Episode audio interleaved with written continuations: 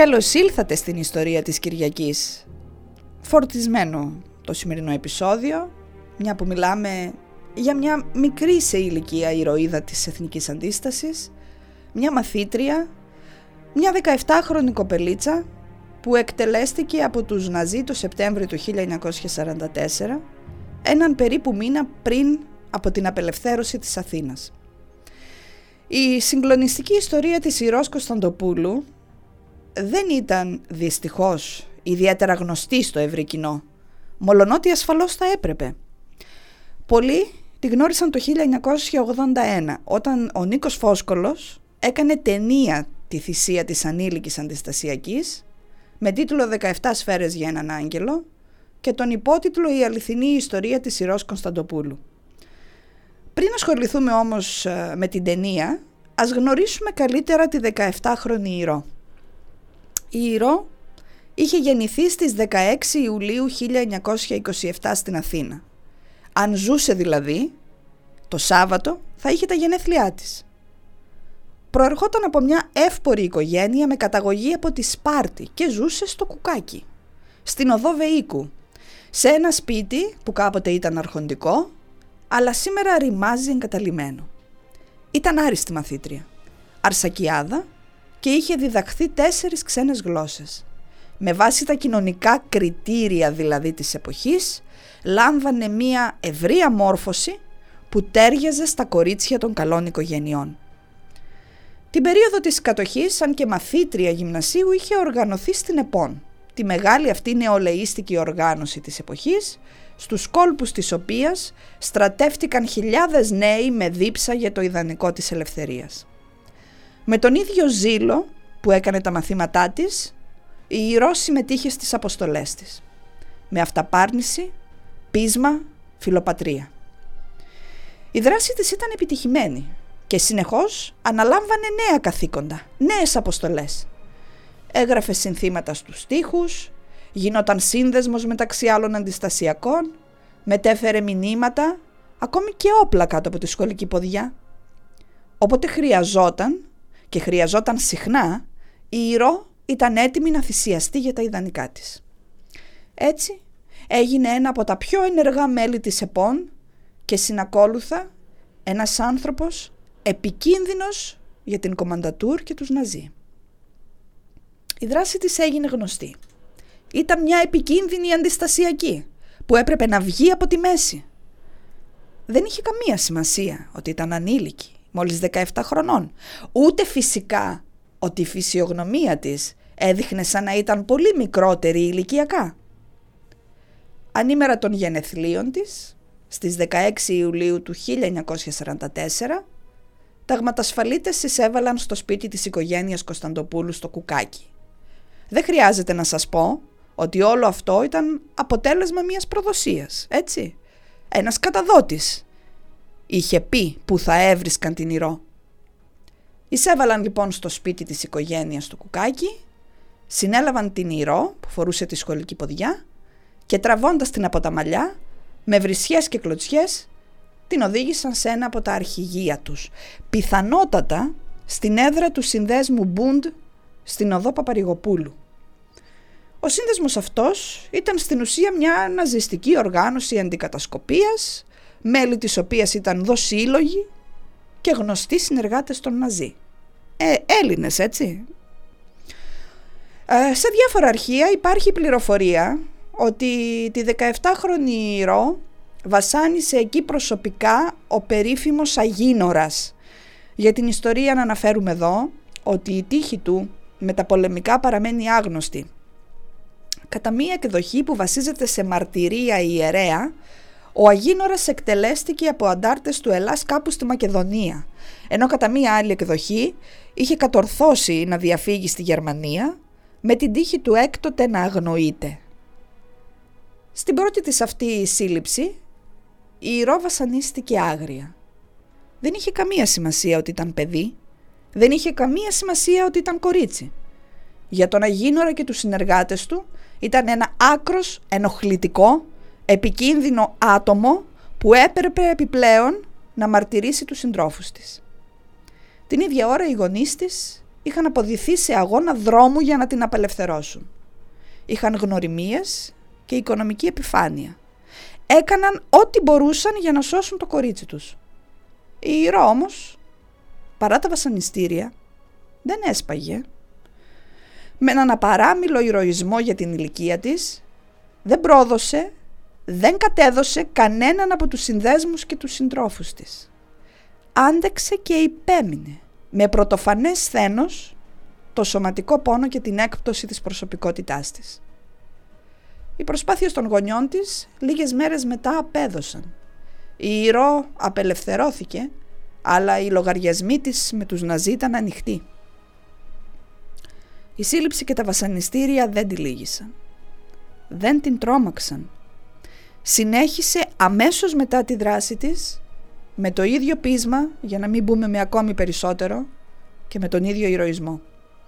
Στα τέλη του Ιούλη, δηλαδή λίγες μέρες μετά, συμμετείχε σε ένα κέριο αντιστασιακό χτύπημα, στην ανατείναξη ενός τρένου που μετέφερε πυρομαχικά.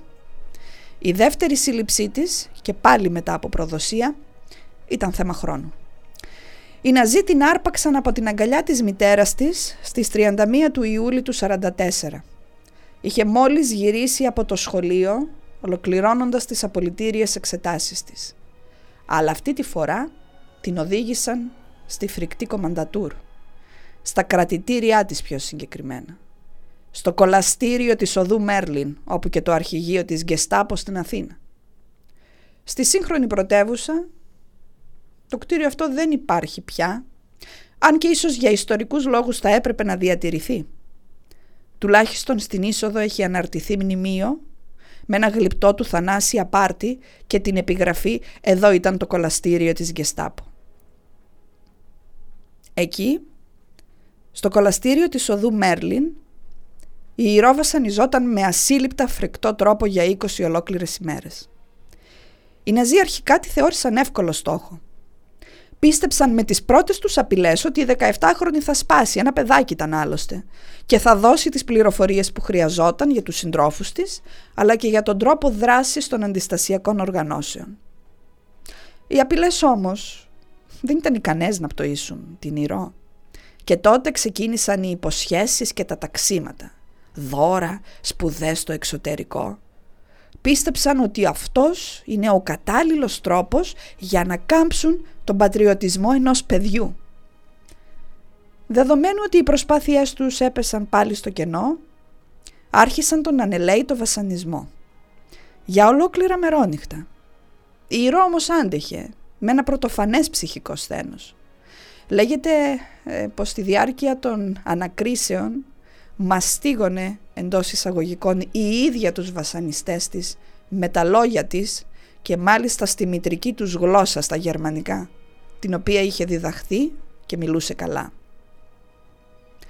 Όσο η Ηρώ βασανιζόταν άγρια στο κολαστήριο της οδού Μέρλιν, οι γονείς της πάσχιζαν αγωνιώντας να τη σώσουν και πάλι. Αλλά αυτή τη φορά οι γνωριμίες τους δεν μπόρεσαν να τους βοηθήσουν. Η τύχη της 17χρονης κοπέλας είχε αρχίσει να προδιαγράφεται. Όμως η Ηρώ δεν ήθελε τη συνδρομή των γονιών της.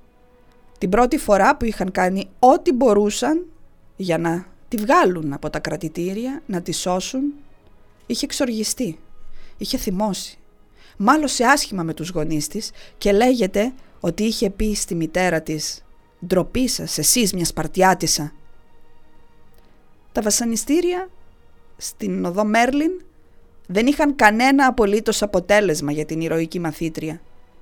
Και έτσι από τα φρικτά υπόγεια της Κομαντατούρ, η Ηρώ οδηγήθηκε στο στρατόπεδο Χαϊδαρίου. Είτε θα οδηγούνταν σε στρατόπεδο συγκέντρωση στη Γερμανία, είτε στο εκτελεστικό απόσπασμα. Δεν υπήρχαν πολλές επιλογές.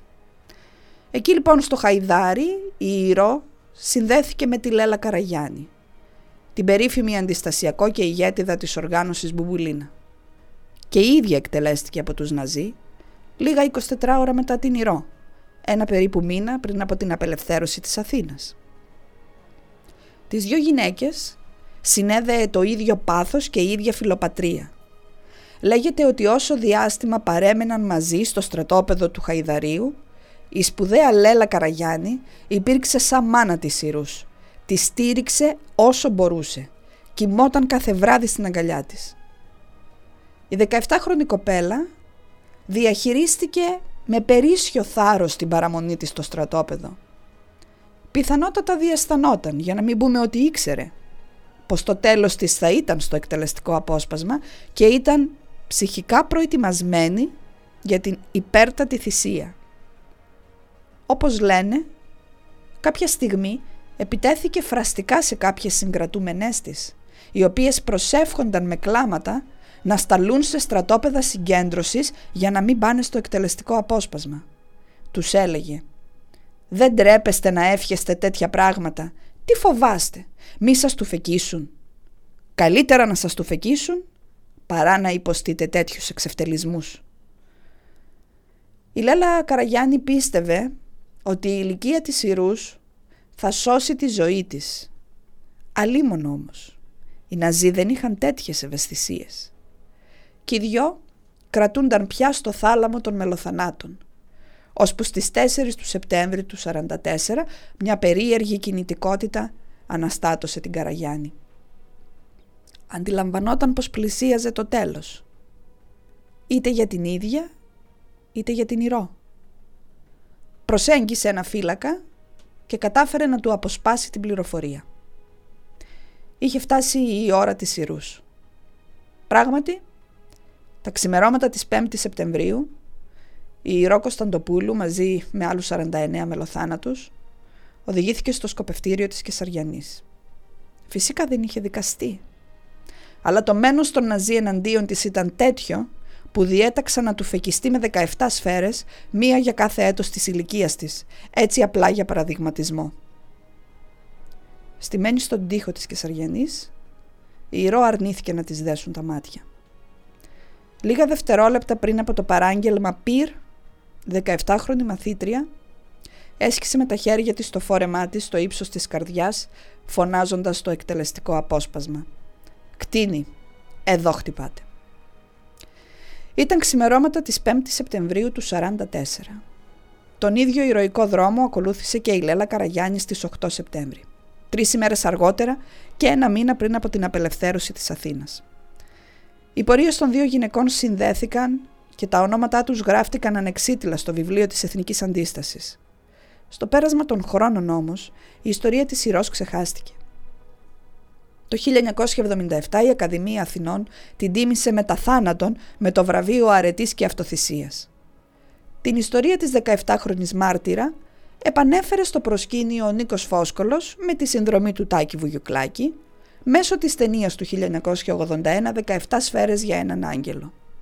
Η ταινία πραγματευόταν την αληθινή ιστορία της Συρός με πολλά ρεαλιστικά στοιχεία.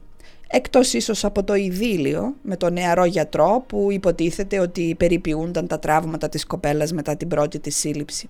Αλλά είπαμε για ταινία μιλάμε. Το πρωταγωνιστικό ρόλο είχε η Μέρη Βιδάλη και την πλαισίωναν σπουδαίοι ηθοποιοί όπως ο Γιώργος Φούντας, ο Νίκος Απέργης, η Γκέλη Μαυροπούλου, η Όλγα Πολίτου. Η Πολίτου μάλιστα υποδιόταν τη Λέλα Καραγιάννη σε μια συγκλονιστική ερμηνεία, ενώ οπωσδήποτε μια σημαντική στιγμή ερμηνευτικά στην καριέρα της Γκέλης Μαυροπούλου υπήρξε ο ρόλος της ως Ελένη Κωνσταντοπούλου. Η ταινία από τα πρώτα κιόλας λεπτά ήταν ιδιαίτερα συγκινητική.